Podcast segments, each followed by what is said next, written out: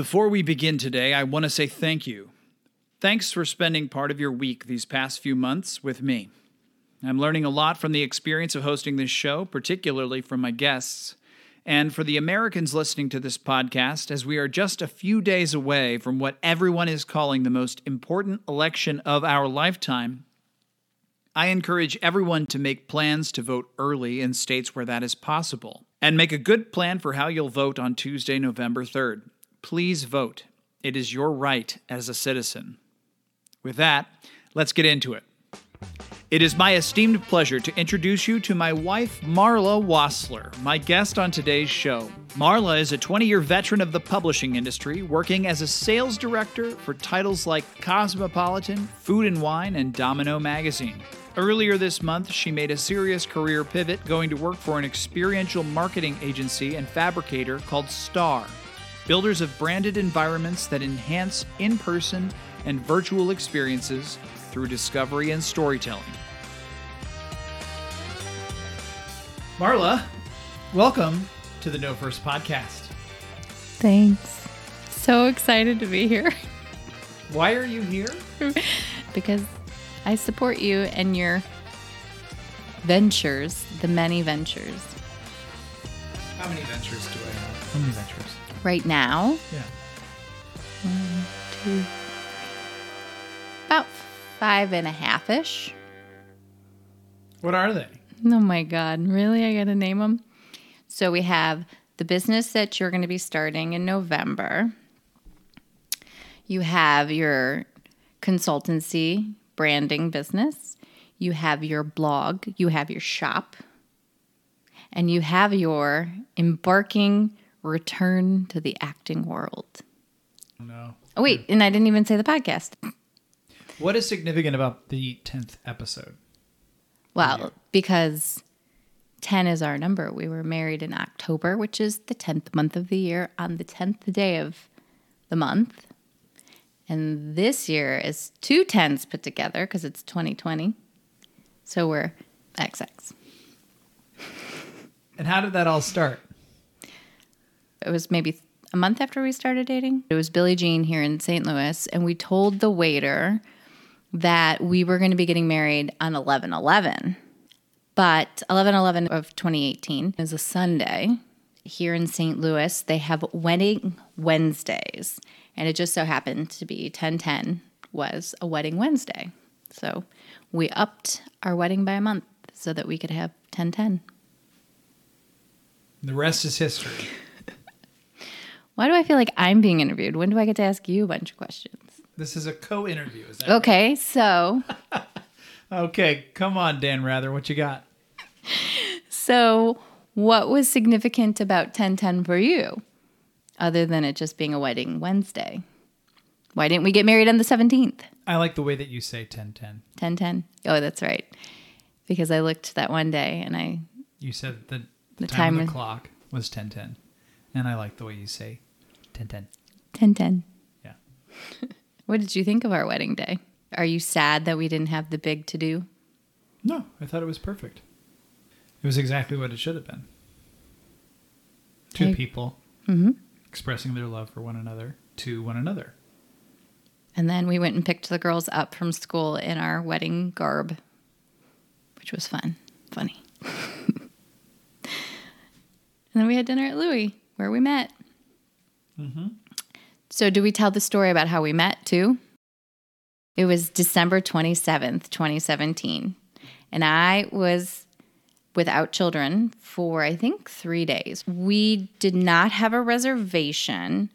So I walked in the door and just breezed past you. There, I was just gonna go to the bathroom really quick and check my makeup. But this annoying guy chased me to the bathroom and basically went into the toilet with me to grab me by the arm to pull me to the back to the front of the restaurant. He was cute though. It was this tall, dark, mysterious man with this mustache. And I was like, this dude is definitely not from St. Louis. so I was very intrigued. And he introduced himself to me as Maxwell and he shook my hand. And he said that my friend had not arrived, but we could put her name down on the list.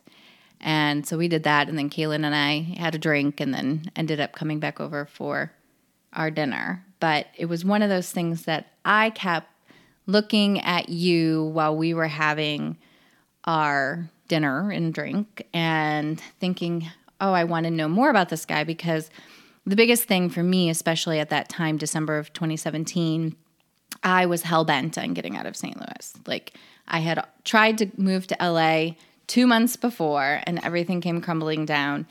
And I figured it was like that zip for me here. I just wanted to get out. But I just couldn't resist you and proceeded to keep coming back with the girls just to check you out for basically the next month. And then there's the whole thing with Coolfire, a television and movie production company here in St. Louis. They had several successful reality shows. I was brought on as like a consultant to do partnerships for some of their television programming that they were working on. And I was excited because it was somewhat similar to advertising sales that I had done for publications. So I jumped in and it was funny. So December 29th, which was the day after I met you at Louie, I was in the vice president's office and he was asking me how I was possibly single and that clearly I should be dating someone. And I actually was dating somebody at the time. And he happened to know the vice president of Coolfire. And I wouldn't say the name, but it was really interesting because that vice president actually said, Are you dating Max Wassler? I'm like, No, I don't even know who that is. And then that next Monday, I get my sales package. And as part of the sales package, there's a video. And the feature video of content sponsorship that I was selling was a little show called Made Right Here, co starred by Max Wassler. Very serendipitous, don't you think? The funny part about that is, I think I was in the vice president's office not the day before, and I guess I had told him that I was trying to date somebody here in town and it wasn't working out. And so he was trying to put two and two together and had the read all wrong. The way that I remember the 28th of December 2017 that's different than you is that prior to shift at Louie, I had gotten chewed out for two days because it was my second day of letting people just run through the restaurant. Louie is set up where there's no front of house. I was the front of the house. And there was nowhere to stand and wait. It was the dead of winter. It's freezing cold outside. So what do you tell people to do? You tell them to go next door to the wine bar and wait, or you tell them to wait in this little vestibule, tiny little like double door. And so you were the first person to walk through the restaurant. And so yeah, I grabbed you and I pulled you back to the stand and I took your name and number down and I was trying out different names. We ended up settling on Mr. Wassler because when I would answer the phone and say my name into the phone, people would just start running because they thought they were talking to the owner, Matt. But I would say, no, Max. So I think I was trying Maxwell at the time, which is why I introduced myself as Maxwell. We settled on Mr. Wassler. Mr. Wassler became infamous in this neighborhood. And the other funny story about Mr. Wassler is that we were at a party about a year later and there was an individual at that party who was saying how great Louie was, but they lost their guy at the front of the house, this great guy named Max. And he was telling us the story. it was like, I'm that guy, I'm Max. And yeah, that place is. Well, and I think it was confusing because you had shaved your mustache. Right. And they were used to seeing you with the mustache. But where's your mustache? Okay. So that's how we met. That's how we got married. Yes. And then we flirted for a month. We did. For the month of January, I kept bringing the girls in. It was mm-hmm. every Monday night for dinner. So you really knew my full package before we ended up. But how did I really show you that I was interested? Well, as I guess the young people call it, like I slid into your DM. you had posted a story about an ET belt from the 80s. And I did not have that belt. I had a rainbow belt of that version that the how would you explain it? It's, It's, like it's an elastic band that's adjustable, and then it has like a seatbelt buckle, basically. Buckle. It's smaller than a seatbelt buckle, but it's branded. And this one I posted because the country singer Blaze Foley used that ET belt as a hat band, and I had that ET belt. So Blaze Foley's hat band inspired me to post it. There was a movie that Ethan Hawke had directed about Blaze Foley, and I saw that ET belt in the movie, and I thought, oh, I had that belt. And so I posted it, and you said, oh, I had a rainbow colored belt just like that. but I was just trying to really poke and say, "Hey there." Hey, I know who you are. Do you know who I am? But I was also trying to figure out how old you were at the time because I I, look because I look 45.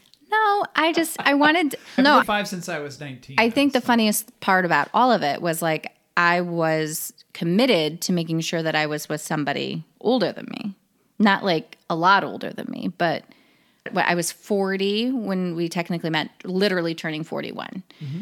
And so my thought in my brain, because my ex husband was two years older than me, was probably being with somebody my age, maybe at the most five years older, because I, I had this window. I, who knows anything. But when I saw the ET belt, I was like, oh, he's totally got to be at least my age. if he knows ET.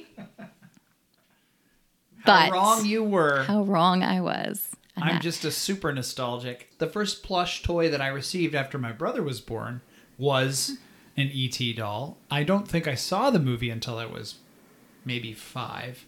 It came out when I was two or three. But I'm um, almost, well, I'm three years and 10 months older than you. Yeah. Yeah. I'm robbing the cradle. But I'm so mature. Yes, you are. We're laughing because I'm probably less mature than our children. Our nine and a half year old is the most mature person in the whole household. and maybe Theodore the cat. Yeah. He also might be more mature. No, he's got a very sort of young vibe. He's a sweet boy. He's very good. Yeah. So that's how we met. Mm-hmm. There was this one moment when we hadn't gone to coffee yet. I think we were getting ready. You were. We were getting ready to have our flirty Super Bowl weekend, or it was just after Super Bowl weekend. No.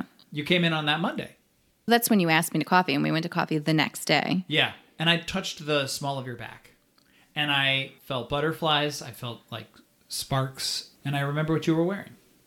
I have no idea what I was You were wearing. wearing, you were wearing that white lacy blouse thing. I don't think you even have it anymore. Hmm. So there were a lot of like coincidental things that happened as a result of us getting together, and we got together in the month of February. So one of the first occasions for me to spend a lot of time with the girls was Valentine's Day. And I remember going to three or four different record stores buying records because at the time, the older of our two daughters was really into her record collection. She was mostly into like destroying her records, but that's a story for another time, I suppose. And I bought Sam Cooke, I bought Aretha Franklin, I bought The Temptations. Yeah. Anyway, And then you got me the Stevie Wonder album. Songs in the Key of Life? I must have. With the song As and What does the cover look like? it's got the it's like the orange Yeah, yeah, yeah, yeah. That's the one. Yeah. Because I'm very into music. which is a lie. the the funny thing is that you'll listen to cover songs and think that they're the original. No, that's not true. I know they're not the original, but I'm too lazy to look up who is the original artist. So I just listened to the song because I enjoyed the song so much. So now Spotify thinks that I only like covers, but I actually don't. I really want the originals, but I'm too lazy. Yeah. The first time that we took a picture together as a foursome was St. Patrick's Day Yep. at O'Connell's pub. We just got cheeseburgers from there the other night, and I have to say, I miss that place so much. It's famous internationally for being in a bunch of Budweiser commercials, but in my mind and in my heart, it was the place that my dad would take us one on one for conversations that were serious or that were important. It was like father son bonding. That was that place. And so to be able to like share that with my kids early in our relationship, it will always be a place that I intend, no matter where we are in the world, when we come back to St. Louis, I hope we get the chance to go back to O'Connell's and just sit and have a pretty darn good cheeseburger and uh, a pint of Guinness. uh, so you're here. You're on my show, my shoe, Yep. episode ten, 10 10. of our wedding. How you doing? Great. I hate being interviewed. I hate doing anything that has my voice recorded. I know. But for you, anything. Well, so you said that this wasn't going to just be you being interviewed. right. What is this?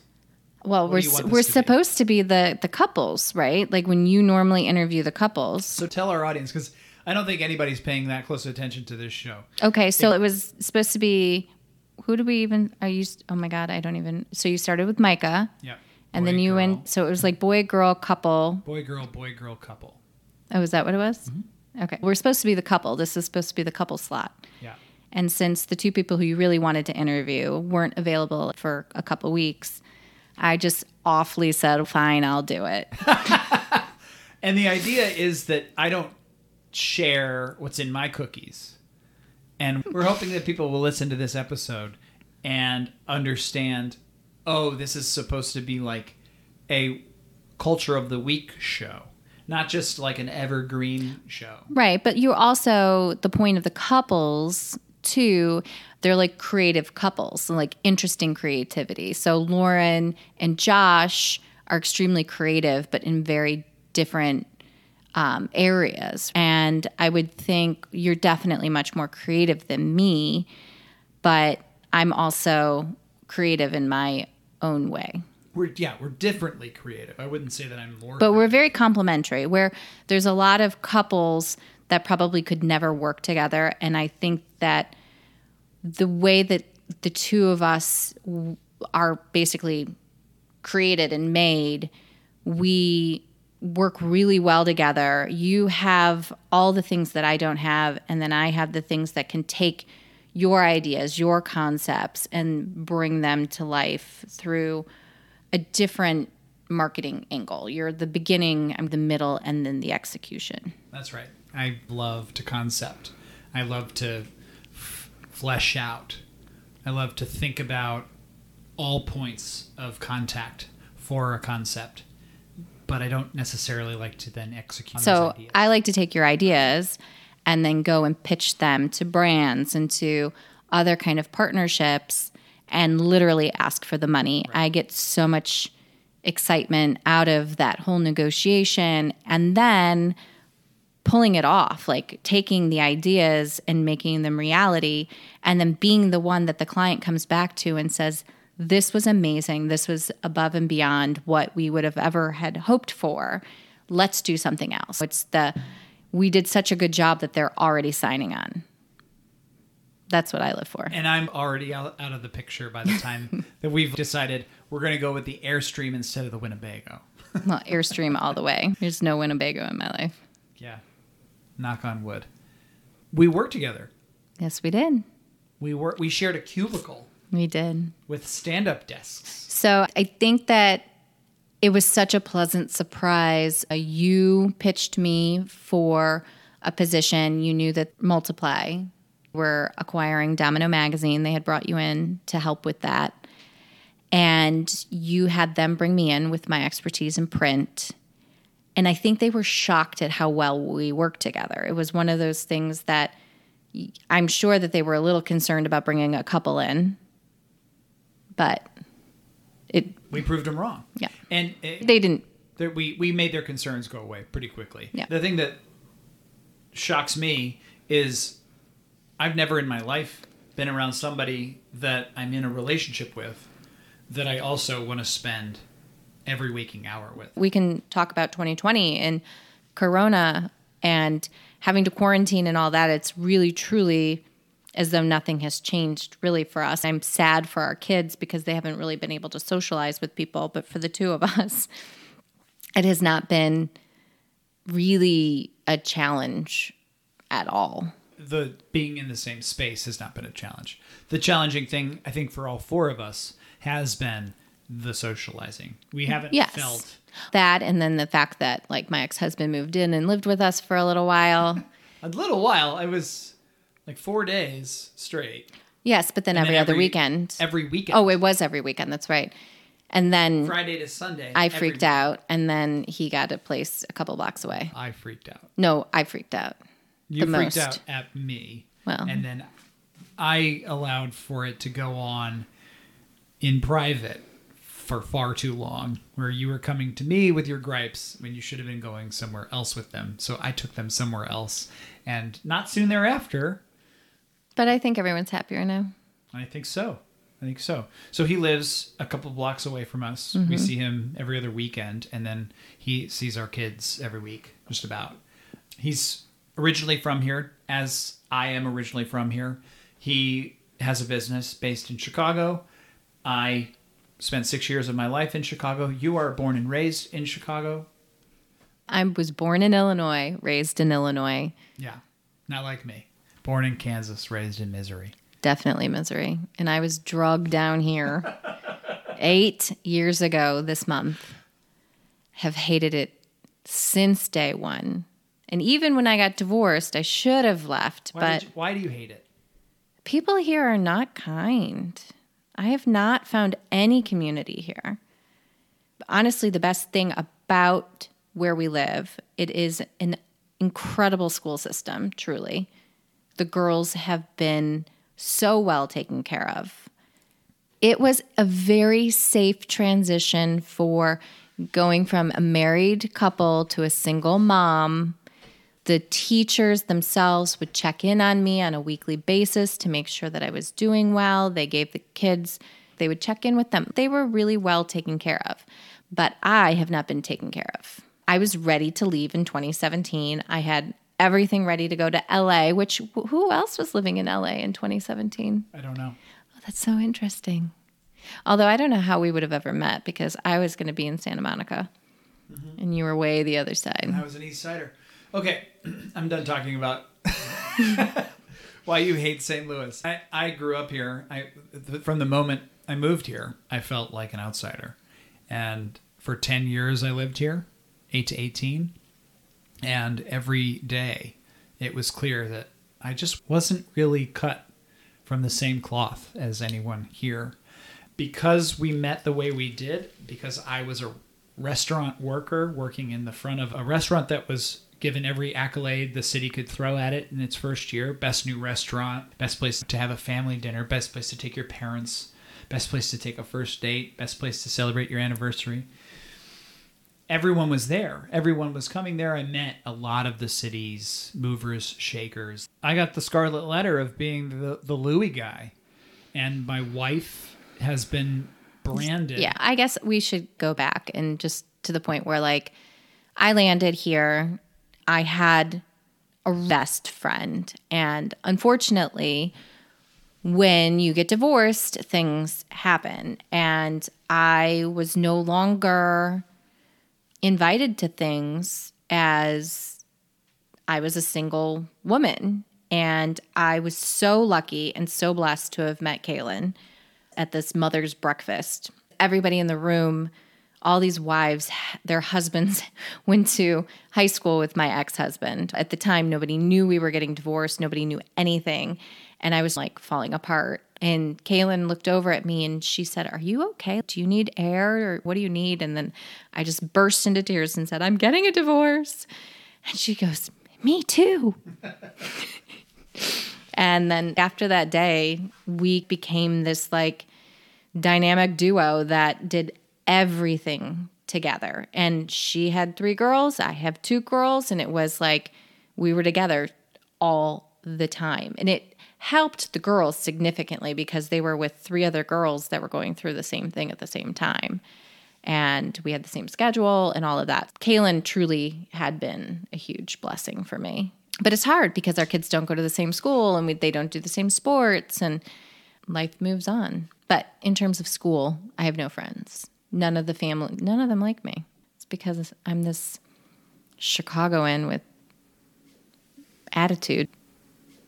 We have uh, we have the unfortunate distinction of being a conundrum to most people, and there's one individual in particular who you got together with to talk about yourself and about your work potential work opportunities, and the entire conversation was comprised of talking about trying to understand me because of my Well, how I didn't end up with a trust fund guy that I ended up with the guy from Louie. the guy from Louie who has a sizable following on Instagram, and I don't know. There are a lot of pictures of me on the internet.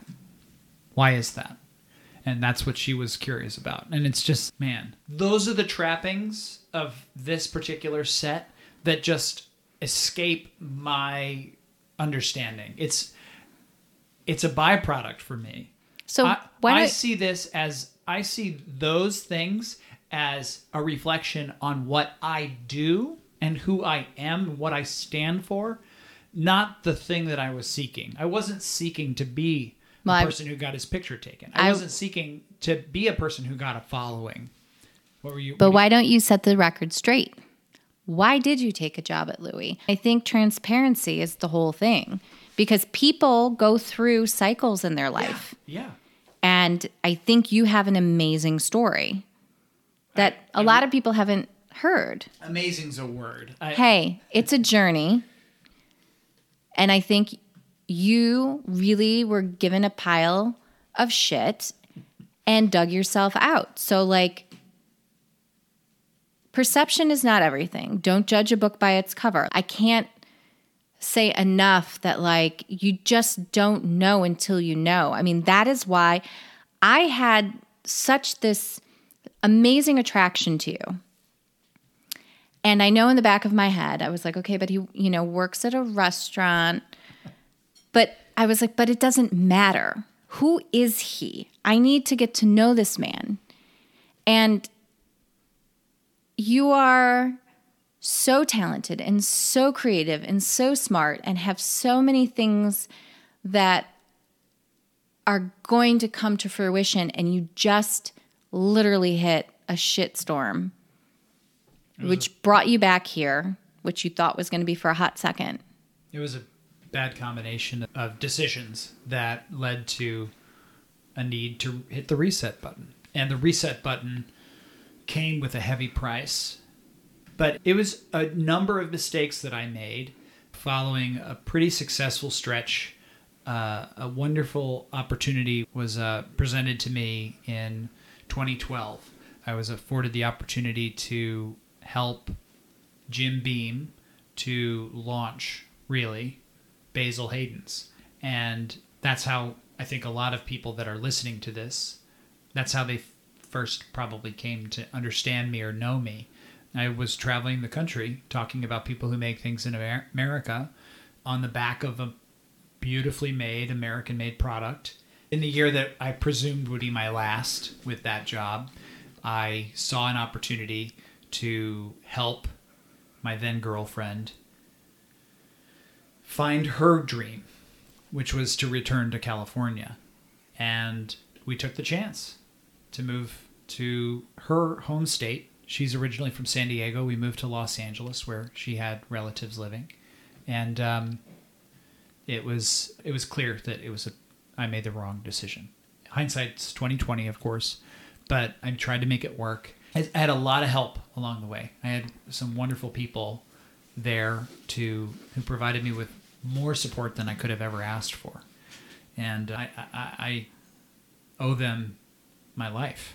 I would be dead if it wasn't for them. And you basically realized in what was it, end of October mm-hmm. of 17, you were like, I have to just, This isn't gonna. this work. is basically no, no beating me, Yeah. essentially. No, no job had manifested in the way that work was manifesting in Chicago.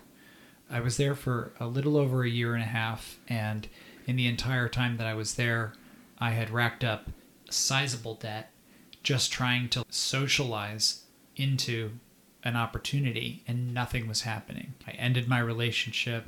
Uh, my work relationships all had ended. And my thought was, I'll go back to where life was good. I'll come home for the holiday, Thanksgiving, and on Black Friday, I'll move to Chicago. And it was on Thanksgiving Day, my little brother sat me down and basically said, You're crazy. Stay put. You have a free place to stay. You know this town.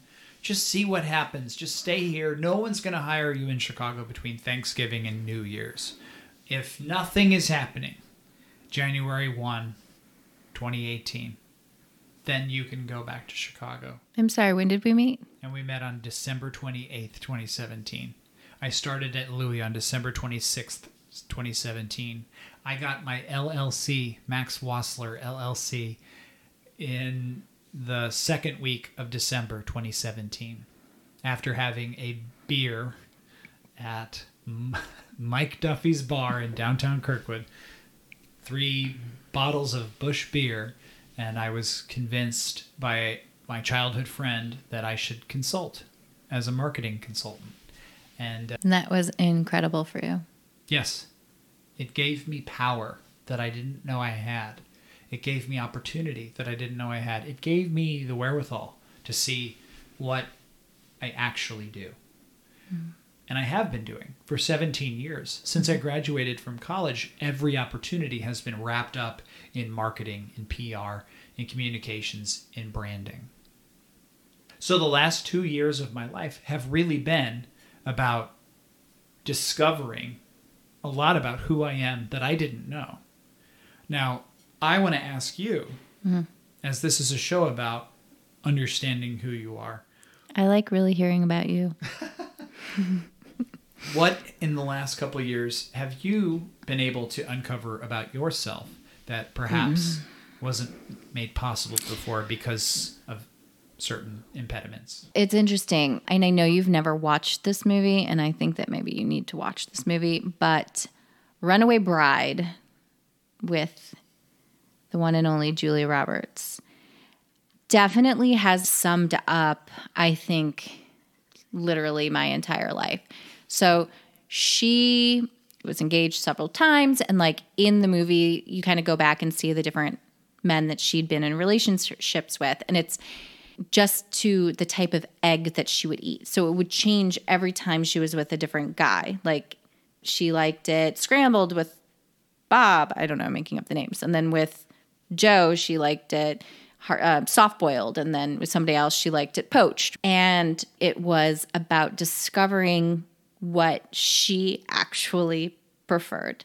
And I think that as of 2015, 2016, um, when I finally have been like actually independent, it's really been a time of self discovery because I don't know what kind of ice cream I like, and I don't know what kind of eggs I like, and I don't know these kinds of things. And you will ask me all the time, What do you want for dinner? or What's your favorite food? or and all that. I literally don't know. I'm in this whole phase of figuring it out. We found out that I love chocolate ice cream more than anything else.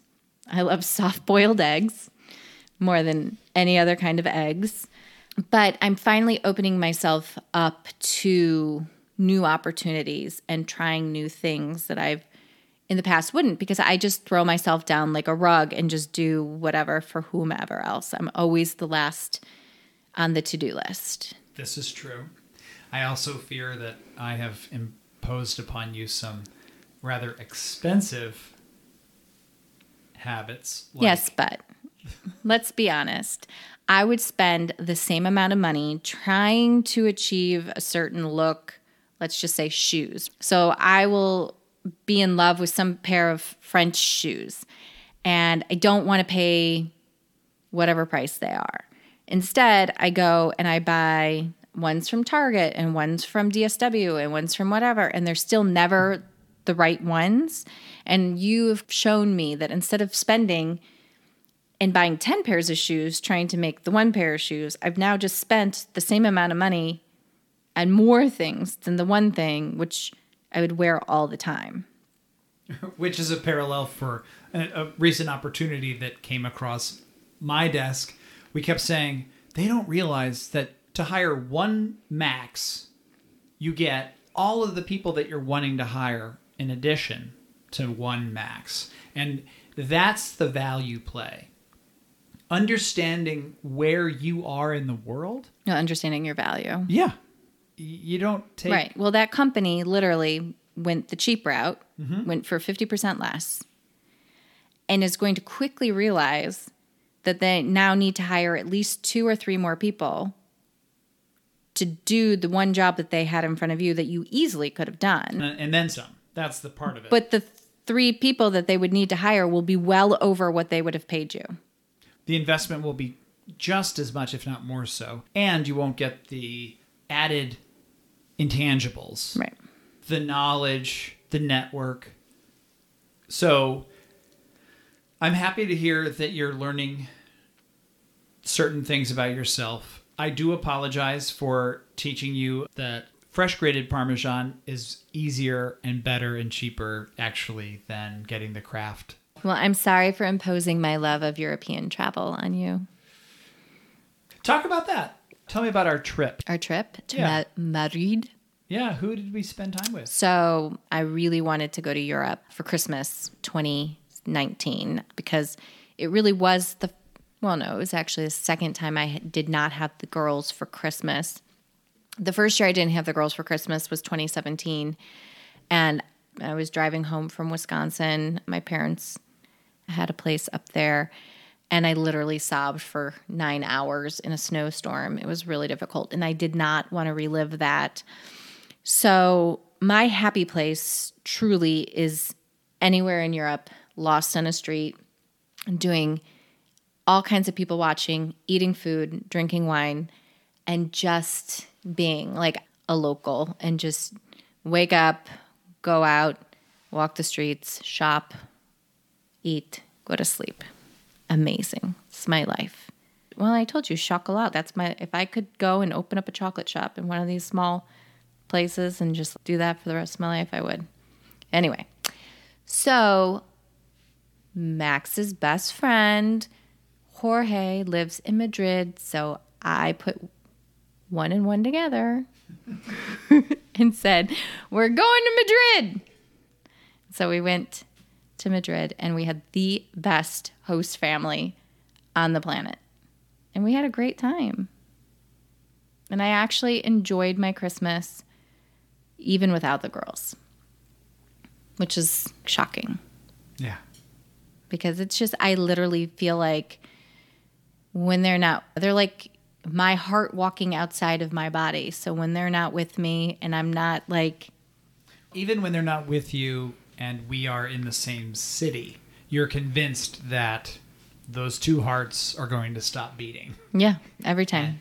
And it's impossible. And now it even goes to the cat. yes, which I'm troubled by, truthfully.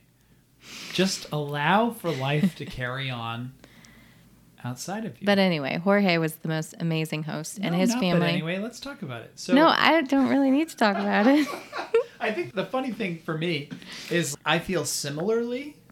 I don't have obviously the the ten year investment that you do. I have three years I know. of investment. Mm-hmm. Realizing that, I still think that there's it's different when it's a divorce. But That that every parent goes through this phase of letting your child grow up and leave. wait, they're not growing up. They're never leaving. Leave, what are you yes. talking about? This, is, not exactly happening. right. Yeah. So Never. It's All right. fine. All right, Marla. I think we're at the point in the conversation where it's time. Time to to talk about your cookies, Max. What was in your cookies this week? Okay. Since we are coming up on, and I have to say this, that I admit it, okay? For all the world to know and to understand, I love Christmas, no, really. But what else is right before Christmas? Thanksgiving, What's right after Thanksgiving? my birthday, And who else's birthday? my children's birthdays. Yeah. So what does December look like for me? You're basically, you bought our gifts though already. you were prepared in August. December is crazy in our house. because it starts with my birthday is the first week, our elder daughter's birthday is the second week, and our younger daughter's birthday is the third, if not the fourth week. No, it's literally exactly. It's Seven you, days. then number one, then number two, and then Christmas. Yeah. Because it's 11, 18, 25. 6, 11, 18, 25. Terrible for you. Yeah, it's still terrible for me. So, I love Christmas. I think the reason that I love Christmas is that, secularly speaking, just secularly speaking, as it pertains to the trappings of the holidays from the Coca Cola polar bears to the Coca Cola Santa Claus to the Dickensian Christmas experiences you can have in a town like Old St. Charles, Missouri, which, if you ever have the opportunity to be in St. Louis around the holidays, run, don't walk to downtown St. Charles. And if you bring little people, make sure that they understand that the hundred different Santas are just people that are dressed up and they don't have a nervous breakdown like our 12 year old did when she was six. Right. There's too many Santas. Mm-hmm. I'm confused. But it's really a beautiful thing. It is. And they roast chestnuts and they sing Christmas carols. Tell us about the chestnuts. Uh, they taste like garbage. the ones that we got anyway. But there's also, yeah, fresh baked cookies. Mm. It's different than the Christkindl market that you'd see in a large city like Chicago or New York or. The whole town comes to life. Right. Because And it's just a small strip there- on a brick lane street. Our characters lining the main street that are in full on character and they will stop and they will talk and they will interact with you and it's really truly magical because even the older daughter who is literally becoming a teenager in just a few weeks the first thing out of her mouth was when can we go get the tree and go to St. Charles because Get the tree. get the tree and we're cutting down a tree and then we're going to St. Charles to do Christmas because they love it. And we got to take last year your brother and his kids and they for the most part I think enjoyed it. I think the girls were so mad because we didn't have them. But it's a fun. It's just it's great. It's magical. It brings it to life. Yeah. But you know what also is really amazing and wonderful? Chicago during Christmas. the Marshall Fields windows. We would go downtown, State Street, look at the windows, and then we bu- would buy Frango mints. And we would buy Frango mints for everybody who didn't live in Chicago. What is a Frango mint? oh my Marla? God, they're amazing chocolate mints that Marshall Fields made. It's just an Andes, isn't it? Hey, it? it's better than Andes. It's just an after eight, isn't it? No, it's a thick, amazing little chocolate that's like delicious. Thick and little. Okay, they're like how big? They're like two two inches by one inch. No. Yeah, they were like this. Were they that thick? Yeah. Oh. But maybe they got smaller though. As then they went down to a square size. Yeah. But when I was little, they were like two were inches was by like a an inch. A little like It was like a little candy bar. It was like a ganache. Yeah. Anyway, freaking amazing. yeah. Well, what about the fact that you were born on St. Nicholas's Day and you didn't even know about it? so that's traumatizing. And I'm sitting here with you right now, and I'm looking at a pair of wooden clogs that you purchased for me after I told our children the story of my first St. Nicholas Day in St. Louis. And for those listening who are not familiar, St. Nicholas is the patron saint of Christmas. He's for whom Santa Claus was named. His patron's day in the Catholic faith is celebrated on December 6th every year. And in certain cities, in certain communities throughout the world, St. Nicholas Day is celebrated by having the children put out their shoes or clogs in their bedrooms or in front of their bedroom doors at night.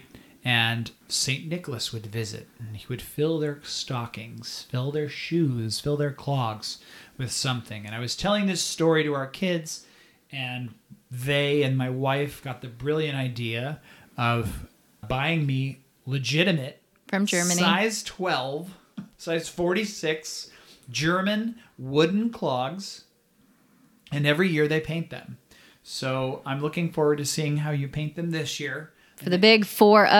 oh my gosh 40 years i'm seeing they have a 39 on the toe there yeah and you fill them with delicious treats but my first birthday in st louis I d we didn't know about that tradition and i went to school And I came home and I said, I'm so confused. Everyone got a present on my birthday except for me.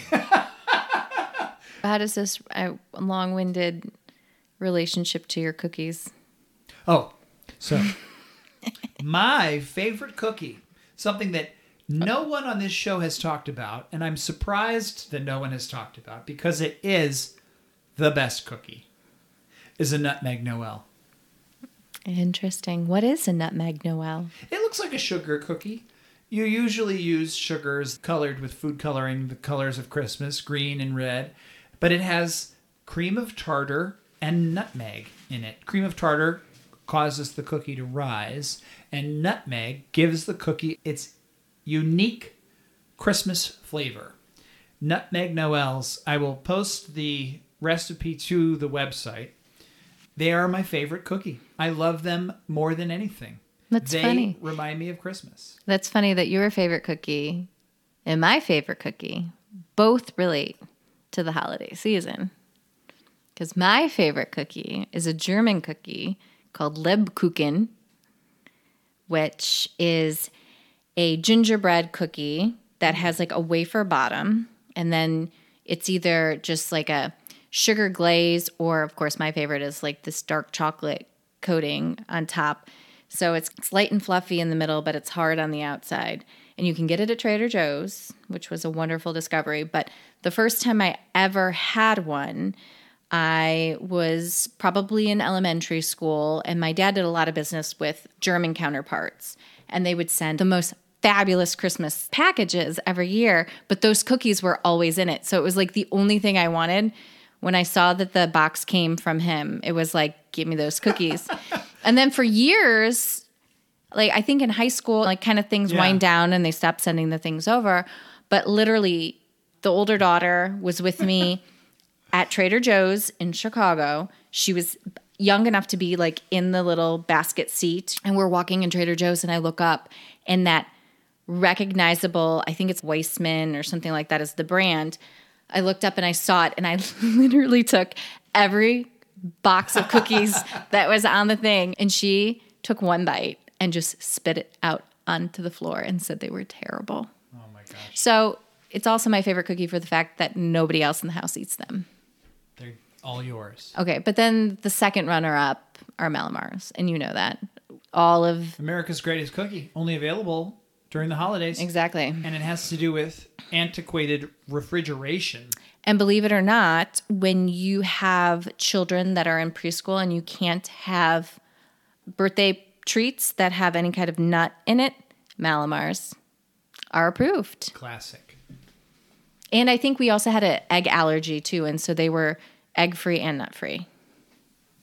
It was amazing.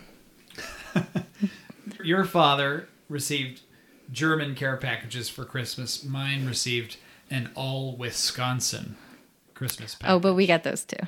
with just cheese for days. And then my personal favorite the holidays don't start until you've played. And we, oh. we may have lost this record. Oh. No, we have it. We have Is it. it still in the car? I think so. It's a Cow Christmas. Moo. with such hits as Jezebel, Jezebel, Jezebel the cow to the to the tune of Jingle Bells, Jezebel the cow. There are so many classic songs about Wisconsin cows, Wisconsin cattle. Who knew that there was an entire album's worth of Christmas music? I did. Unfortunately for you. Mm-hmm. Okay, so let's play this game because I know you enjoy asking people what their what cocktail they are. So I think that we should just like swap. So you tell me what cocktail I am, and I tell you what you are. How about that? Okay. Oh, I can go first. Okay. You're a banquet beer. Why? Because it's better than everything else and it's available pretty much everywhere. But you love it. You light up and glow when you get a banquet beer. For real. Come on. You like try all these other like fancy schmancy things and you're like, it's just not a banquet. It's bizarre.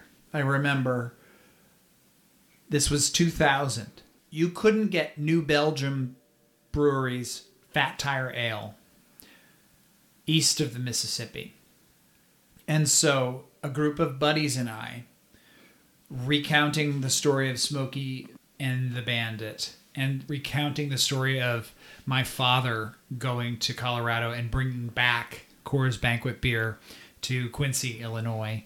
We went to St. Louis from this small town in Indiana in the dark of night and waited outside of a grocery store to buy as much fat tire as we could fit into the bed of a pickup truck and drive it back the three and a half hours to DePauw University. That began my love of craft beer.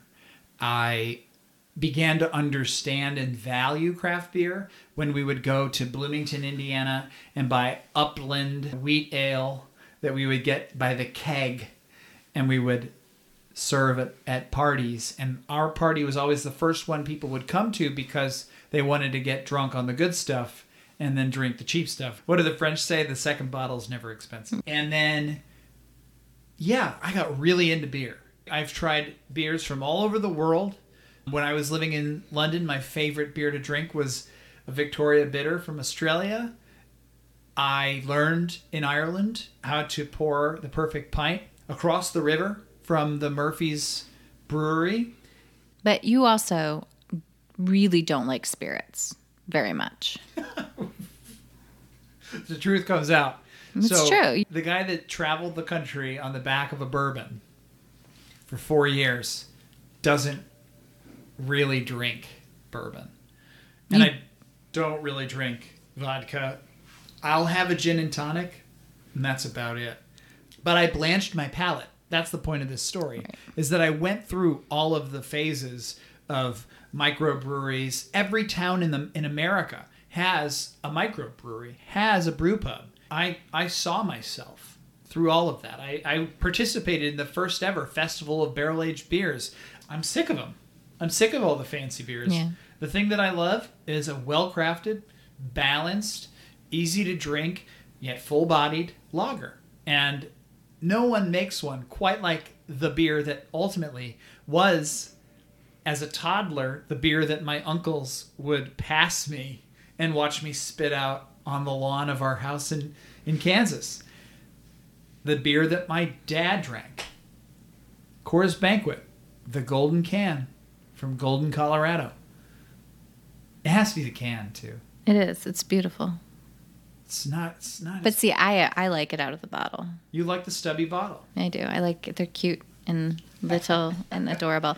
But I'm going to add on a little bit because technically it's not a cocktail and it's not a beer, but it is a root beer.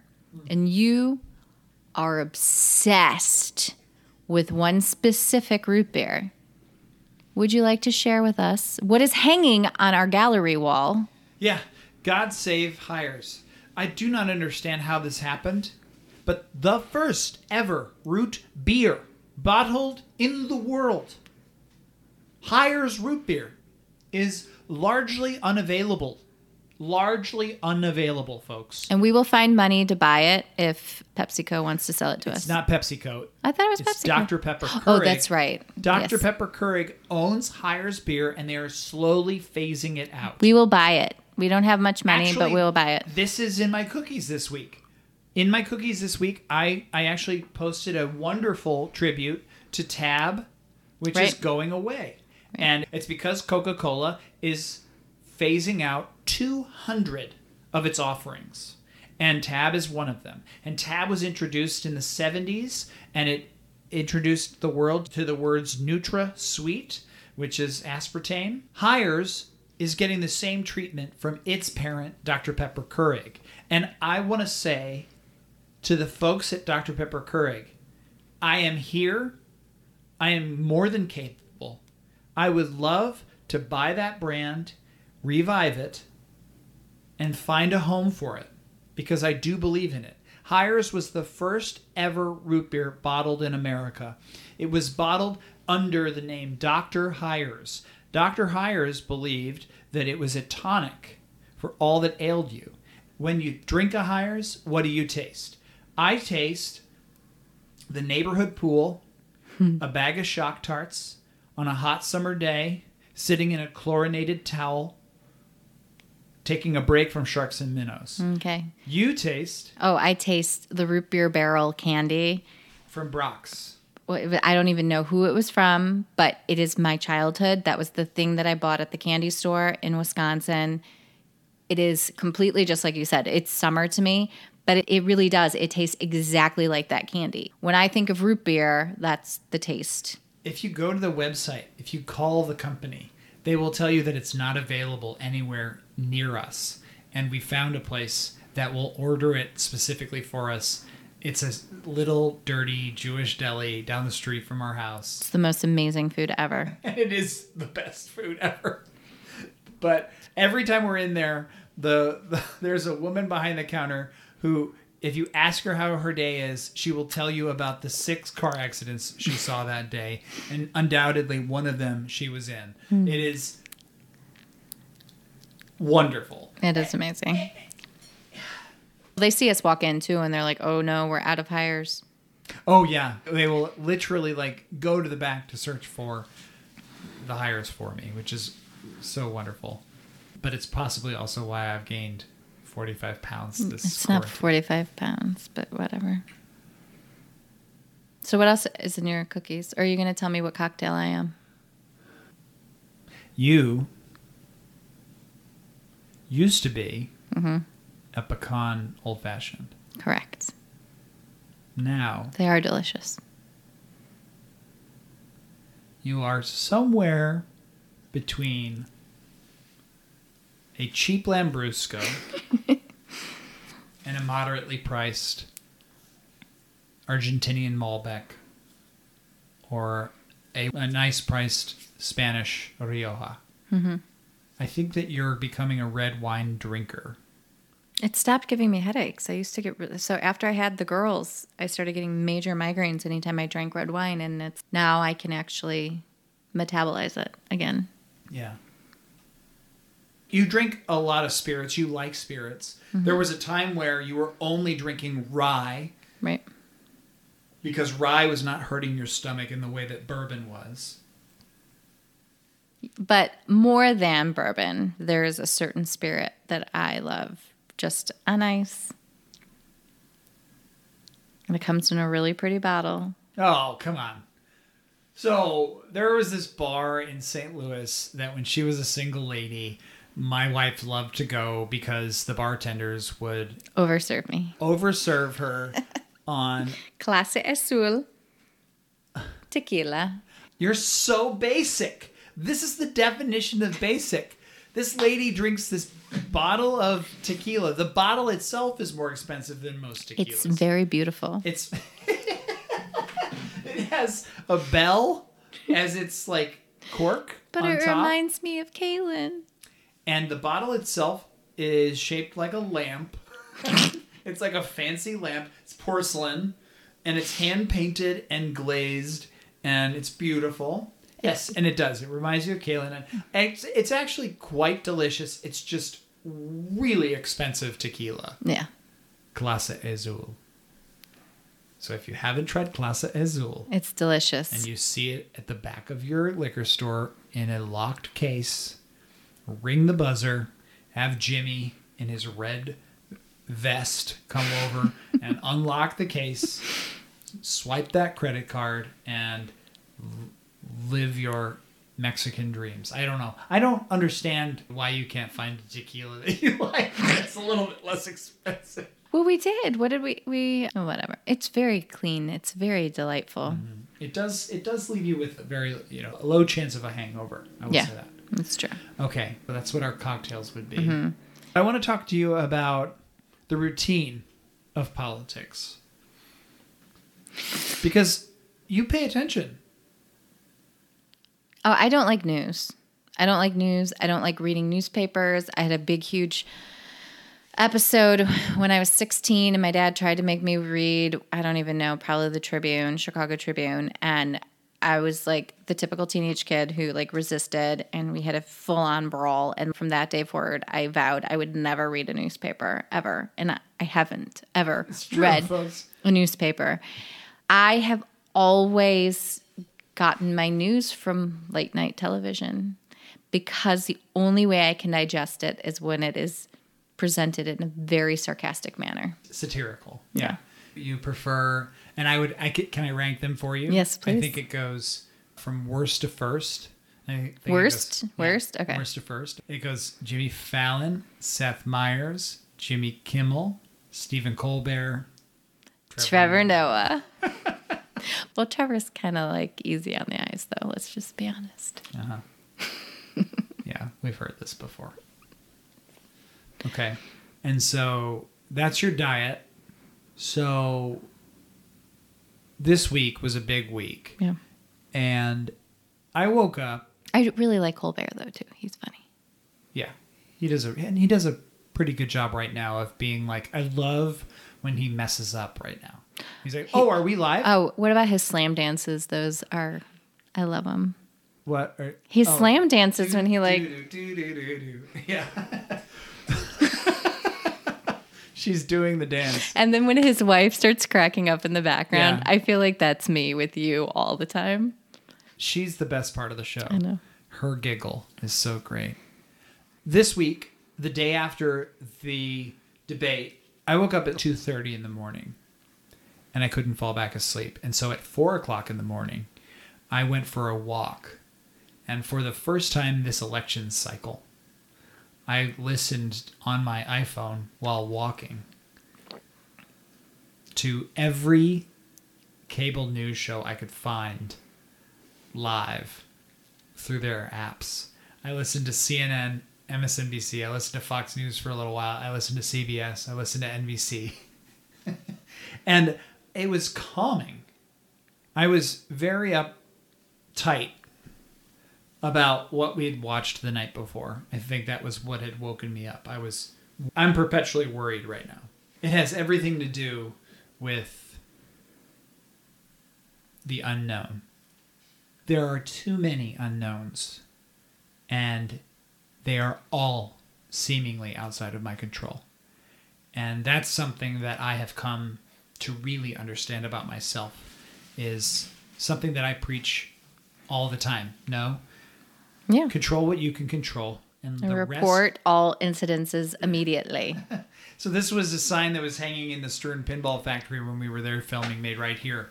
It said, "Report all incidences immediately. Problems don't age well," and that is something that I believe strongly in. You'll see it if we ever work together. You can't learn the bad news fast enough. Just get it out of the way. Just be honest. Don't try to hide it. Don't try to change it. Make it known to all involved. There's bad news the sooner you do that, the sooner you can get all Well, it doesn't give people time to fester, and it also doesn't give it the energy to go beyond what it possibly even is Right. And and, then- blow out of proportion. Two heads are better than one on anything, especially on bad things. So why not involve as many people in it as you can because you're going to get the best outcome out of that group and you're going to get consensus. Another thing that I believe strongly in, consensus. And so controlling all things that you can control and waiting for the things that you can't control to find their way into the column of control. And then once they're in that column, you try to control them. There are so few things that I want to control right now in the control column. Everything seems to be out of my control. And this four year period has been incredibly concerning. The way that we've behaved as people bothers me. And as somebody who prides himself on being a person who speaks up for this country and what this country means to me and what it should mean. in Well, let's mind. go. I mean, you're talking about like small businesses are going out of business left and right. And Just that's today we were driving around. heartbreaking. It's not necessarily super political, but it's unfortunately where we are Well, today. yeah. and and just because of a pandemic that who knows if another president could have handled it better. We have no I don't idea. remember the percentage, but the number of you know privately owned restaurants, small businesses that are gone, we're never going to get those back. Well, but even your job made right here. How are those businesses doing. They're all made in America and they're probably ones that are being the most affected by this because they're producing items. That's we can talk about the Fauci cap. Like you specifically picked Ebbets because they were the first city really hit by COVID and you wanted to give them the money to make these hats to help pump money back into that economy. Yeah, that's exactly right. And it's, we both were for a hot second trying to figure out how we could find money to save the Brooks Brothers plant in North Carolina. Yeah.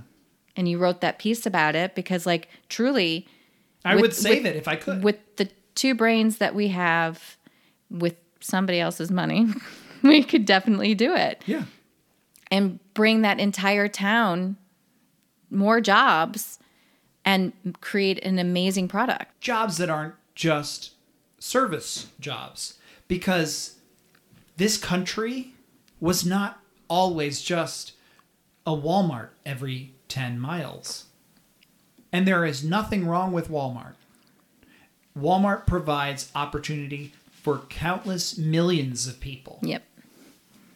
There is nothing wrong with that. But there is something wrong. But they don't pro- they provide commodity That's right. items. They don't provide the type of like skill, Right. trade. There's no oral tradition. There's no opportunity for people to who want to to work with their hands. There's I shouldn't say there's no opportunity. There are fewer and fewer opportunities for people that are comfortable in that space. Yeah. My favorite part of working at Domino really was having the ability to expand my territory. I had been for essentially 18 years of my 20 year career really solid in the Midwest, and I was given the opportunity to take the Southeast. And through taking the Southeast, that meant that I had all of these amazing heritage brands in furniture. And one of the most amazing experiences of my sales career was walking the floor at Lee Industries in Conover, North Carolina, and talking to these people that were building these beautiful pieces of furniture. And they would be telling me that they've been doing it for 40 years, hand nailing, doing the beautiful nail head treatment. And he's, I've been doing this for 40 years. He didn't need any kind of markings or anything. He just knew exactly where to space everything and put it in. And he said, I am so proud to be working at this company. And then talking about his sister who also worked here, and then her husband, and just realizing what an amazing community it was. But then also the fact that when you did the piece at Schutt Helmets and standing next to the mother and the daughter that were in line together putting together the helmets, like it's amazing. And how many of these companies are still going to be able to continue to produce? And what happens to those people? What what kind of job do they get next? I think that's part of the fear that you hear about in the coal mm-hmm. regions. Sure, talk to me about new energies, new opportunities and new energies, but realize that like my great granddad, my granddad, my dad, and my son, we all do this. We've been doing this our whole lives for over a hundred years in this region. This is what's put food on our table. And you're telling me you're going to take that away? What are you going to put in its place? Another Walmart? That's the fear, I think, of everyone in this country that has a job that requires physical skill. The person who's placing those nail heads knows how to place those nail heads without a marker because they've been doing it day in, day out, eight hours a day, five days a week, paid by their union, protected by their union. And maybe there aren't. I don't know about Lee. I know. But I don't know, but they were the the thing that I loved about it was it was not walking through a factory where you felt like these people didn't want to be there and that it felt like they were honored to work for this company and give their blood, sweat and tears to produce this beautiful product. Like so much pride going into it where I'm sure there's many factories around the country that it's the only thing that these people have to do Right. and they can barely drag themselves there to go. But this was one of those wonderful environments that the community was proud to be a part of it because the owners really give back and they really care about their people. And it seems as though they're still doing wonderfully as much as I've kept in touch with them, which makes me really happy. But I know that that's not the situation across the board. across the country. Or- Yeah. So that's been in my cookies this week. Nice. What about you? My cookies. So I'm stressed out because I have three birthdays to plan, including a 40th birthday. I told you, don't give me anything. Okay, so that's the fun part is that I've figured out an amazing thing to give you for your birthday. I've That- looked. I've looked. Doesn't cost a thing. What I'm getting you is priceless. Anyway, so then another thing that I've been searching for is the perfect boyfriend blazer because I really want a blazer.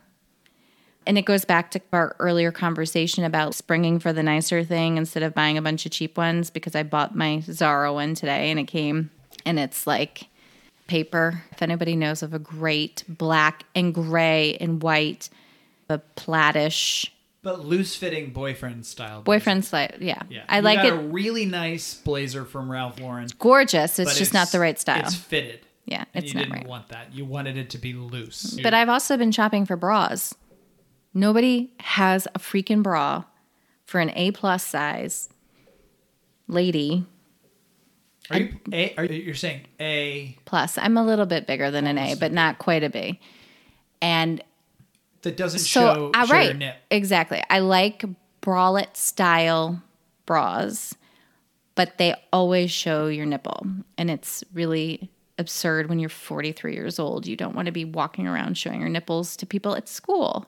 So it would be nice to have a bralette that would maybe potentially have a circle of some sort to flatten down your nipples. Is that possible? Uh, yes, it is. It's not because I can't find it anywhere. So But I did spring. I'm trying a couple new different bras. This I I'm excited. I'm excited for you. I cannot wait for this journey to be on this journey with you. yeah, I know. I will walk hand in hand. Marla, Yes, my love. whose face would you like to see on the dollar bill? Whose face would I like to see on the dollar bill? Oh, I think I'm going to go ahead and go with Audrey Hepburn. Not only was she just an amazing individual coming from Austria, making that trip over to America to like start a new life. And, you know, she actually hid during the whole time period, made it through, was a dancer. But then she took her celebrity and really did good and was an amazing ambassador for children. And I, I think that she's quite a remarkable person. She was kind of like a Mother Teresa that was like in Hollywood.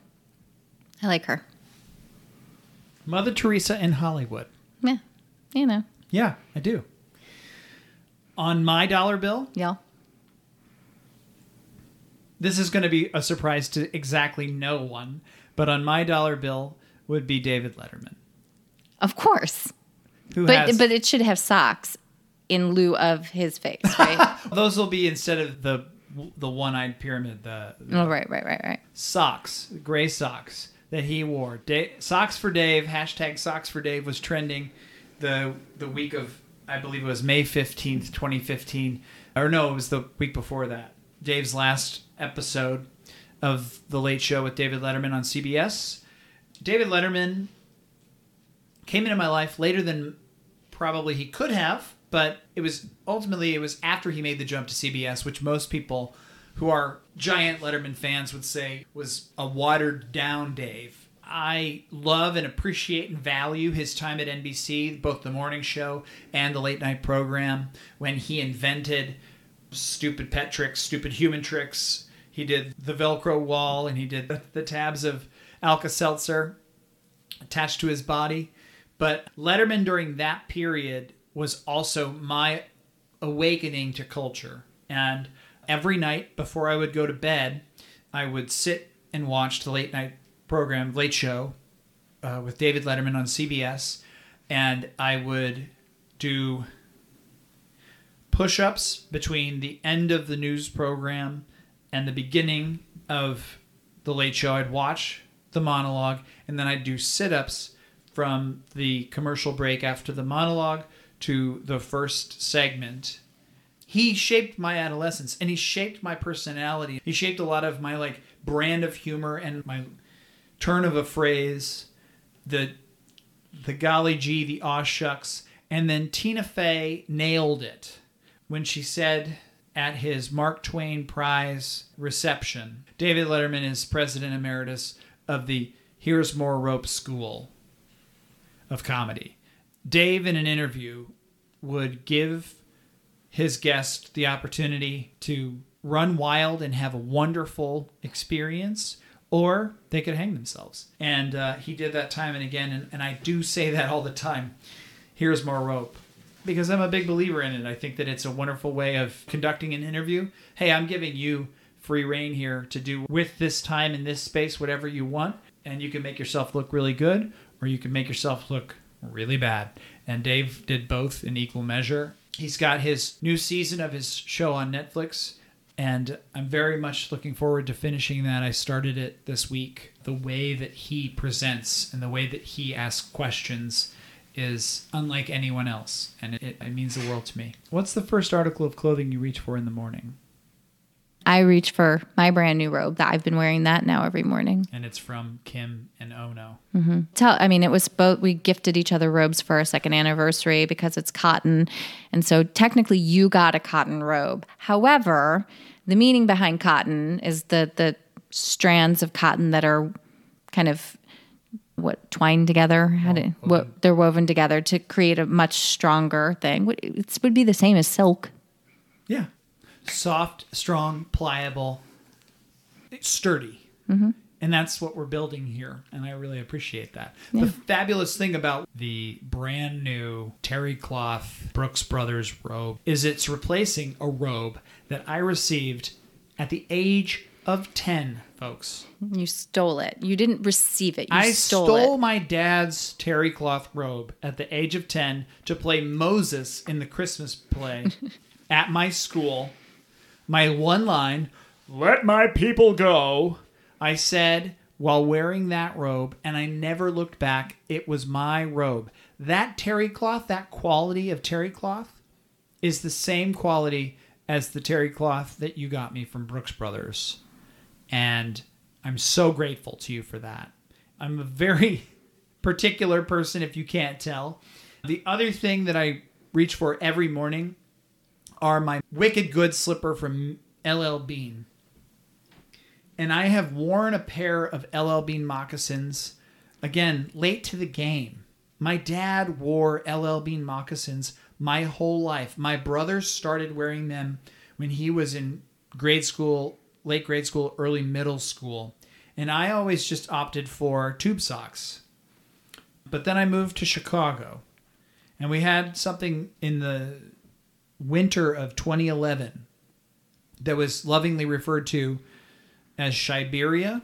And then the next winter, I believe it was called Snowpocalypse. I may be getting those flip flopped, but I bought a pair of Wicked Good slippers that first winter in Chicago. And during the pandemic, on my feet at all times has been those Wicked Good slippers, except for one miserable week when my wife, my loving wife, who's my guest on the show this week, said, You're getting rid of those shoes because your toe is peeking through the front. I will get you a new pair.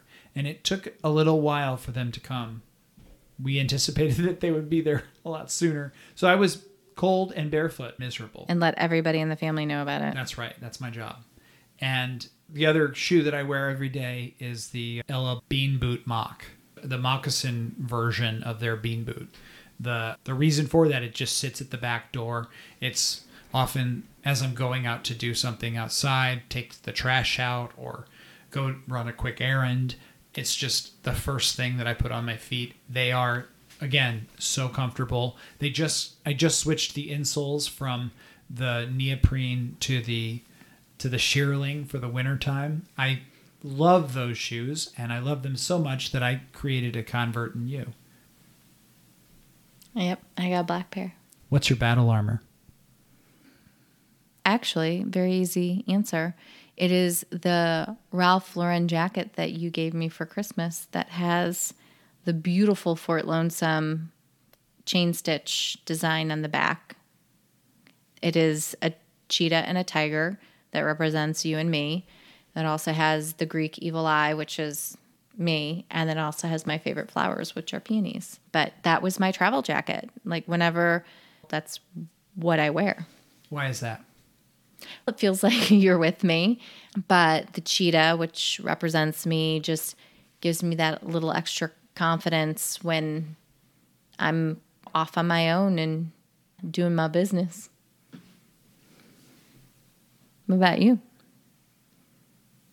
What's your battle armor? Oh, ooh, I know, I know. Go for it. It's really, truly any beautiful blazer that you put on. But I think your favorite one is the one that I bought you in Chicago just days before we got married from Ralph Lauren. I have two favorites, and you bought me both of them. That- oh, and the Gigi, the Gigi in Madrid. The Gigi is Boglioli's uh, sister brand, and it's like a boiled wool chore coat. In It's navy blue. beautiful. You almost walked away from it, and I, I was like, "There's no way you're walking away from this coat. We're buying it." And then the the herringbone Ralph Lauren 1967 jacket that is based on Ralph Lauren's own jacket that he wore to launch his brand. And I love it for that. I love it for the history and for all those reasons, but it fits great. It feels great. The quality of the material is great. The cut is wonderful. I feel powerful when I wear it. It's beautiful, though. Both of them are actually very beautiful. You know, though, I do really like your chore coat that I met you in. The blue one, the French one. The Laborer. Yeah. which I received as a gift from Emil Corsillo of the Hillside. The night that we met Trevor Gulliver from St. John, I had the gall to ask Fergus Henderson and Trevor Gulliver from St. John if they were who I thought they were. And we ended up spending like six hours traversing the West Village with them in New York City while they muttered Englishisms to us that we couldn't barely understand. And Trevor was wearing a laborer jacket, and because of that, Emil asked and reached out to Le Laboureur, and he was the first American business to carry Le Laboureur in the United States.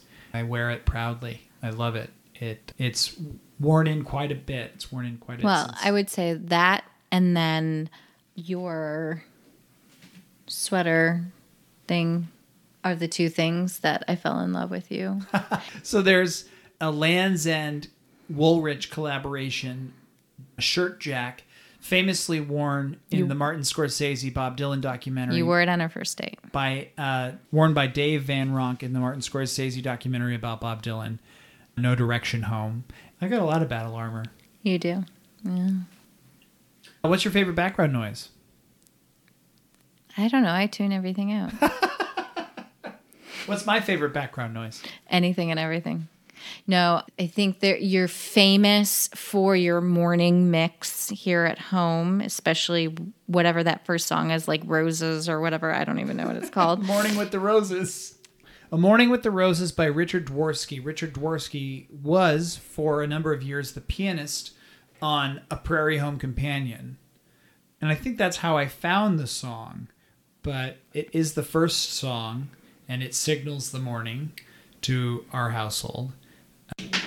Oh my God. I think that both of the girls, like, they cringe, but it's almost like they crave it at the same time because it does just completely remind them of you. Oh, I know what my favorite background music is, if I can count it as background music.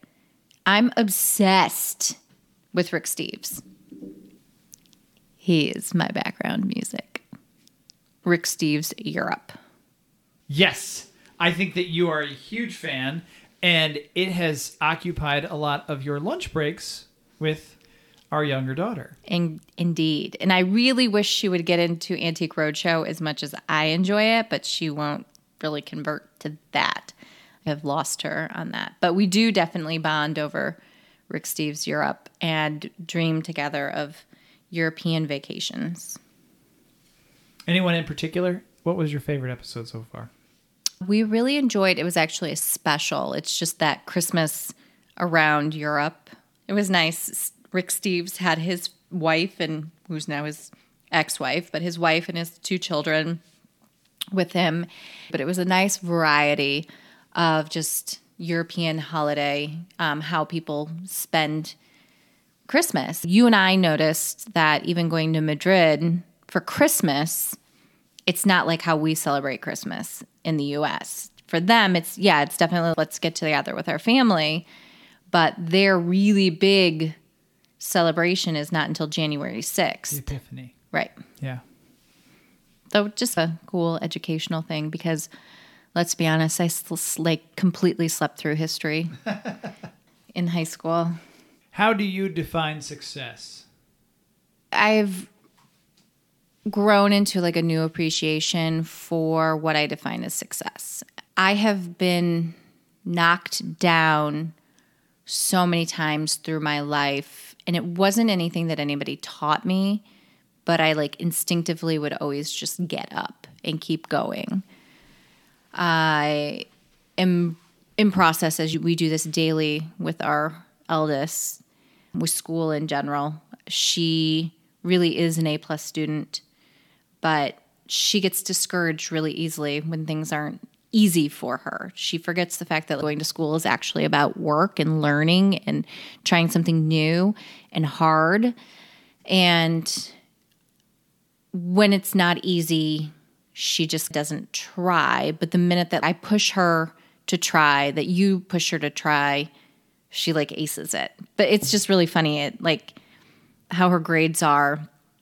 We've we talk about this all the time. Like the blessing and the curse of Power School, which is the app that is very transparent on how your kid is doing at school. So you'll see A plus, A plus, A plus, and then all of a sudden the day that she doesn't feel like showing up for school, which she's physically there, but she like mentally is not, she gets like a D or an F. And there's no real in between. And so making sure that she's dusting herself off and getting up and going in every day giving a hen- like 110%, she's unstoppable. And I think it's a nice mirror for me to see that because I get discouraged a lot. I've had a lot of really hard knockdowns and trying to get up. And I think a lot of us forget that it's what makes us stronger by fighting through it. I love that. What about you? What about me? What do you think? Leave everything in the pool. Why is that? The times that I've felt most successful were the times where I gave it my all. I may not have actually succeeded. In fact, I may have failed. But it's more about the journey than the destination. It's more about the effort made than it is about the outcome you were talking about giving it 110%. And I was thinking about superlatives, and we didn't give out superlatives at my high school, but what are you what do you think you're best at? Oh, I'm definitely best at mothering. I mother everybody. I'm a great mother. I'm great at looking after people. I'm great for making sure people hit their deadlines and follow through on what they've said that they want to do, need to do, but I'm not good at putting my own self through that. You put everybody else before you put yourself. Yeah. I'm working on it. Yeah. What would you say I'm best at? Everything. And then some. You take care of everyone. You're extremely thoughtful. You're extremely kind. You know, yes, you get frustrated with certain situations, but it's because you really are sensitive and you really want to, I think, sometimes control too much to make things perfect And life isn't perfect. We have to live with the ups and downs and the crazy different personalities. And You've said earlier, control the controllable. And we can't always control everything. And I think that lets you down sometimes. Lauren Block talked about it on the podcast with me. She said, do it now. And do it now is actually a really great mantra. Mm-hmm. Do it. Because if you don't do it, you're never going to do it.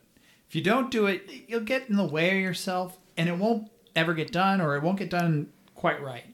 If you do it and it's not quite right, you can always redo it. It's really hard to realize that though when you haven't done it. And so I've been thinking about that a lot since she said that. And I've been slowly but surely chipping away at my list, and I think you can vouch for that. Mm-hmm. Well, Marla, mm-hmm. Yes, my darling. I've really enjoyed talking with you I on really, this in this format. I really enjoyed forcing myself onto your show today. Uh, in talking to me for the past however long we've been talking, what what have you gotten from it? What have I gotten from it? I just enjoy spending time with you. I love supporting you and doing things that take you one step closer to all of your dreams. And I know that this is one of them.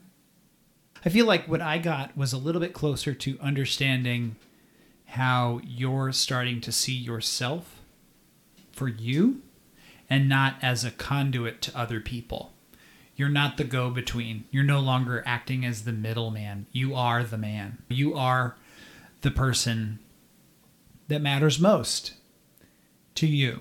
And that's a big, difficult lesson for a lot of us because we're taught many of us are taught early and often you got to be humble you got to put yourself after everybody else i went to i went to a summer camp where they preached the gospel of i'm third god first others second and myself third and i still find myself in that servant role subservient role that role of everyone else gets food before me everyone else gets served before me everyone else gets their cut at me before i get my cut and I think you lived that life too.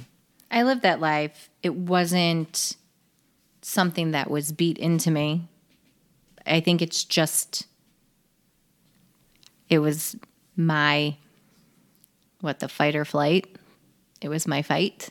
Mm-hmm. And it seemed to be the one that rewarded me the best to get through my childhood, to get through my adolescence, to get through my teen years, to get through college. It was my defense to be who I am. Yeah. You're doing a really good job of figuring out who you are right now. And I'm grateful that I get to be there while I watch you blossom. Thanks. And I love being by your side. Well, I love you. I love you more. It was really fun. Thank you for coming on my show. You're welcome. Thank you for indulging Marla and me as we took some time to share our story with you. Tune in next week when my guest will be creative consultant, the founder of Know Your Endo, and the author of the One Part Plant Cookbook, Jessica Murnane.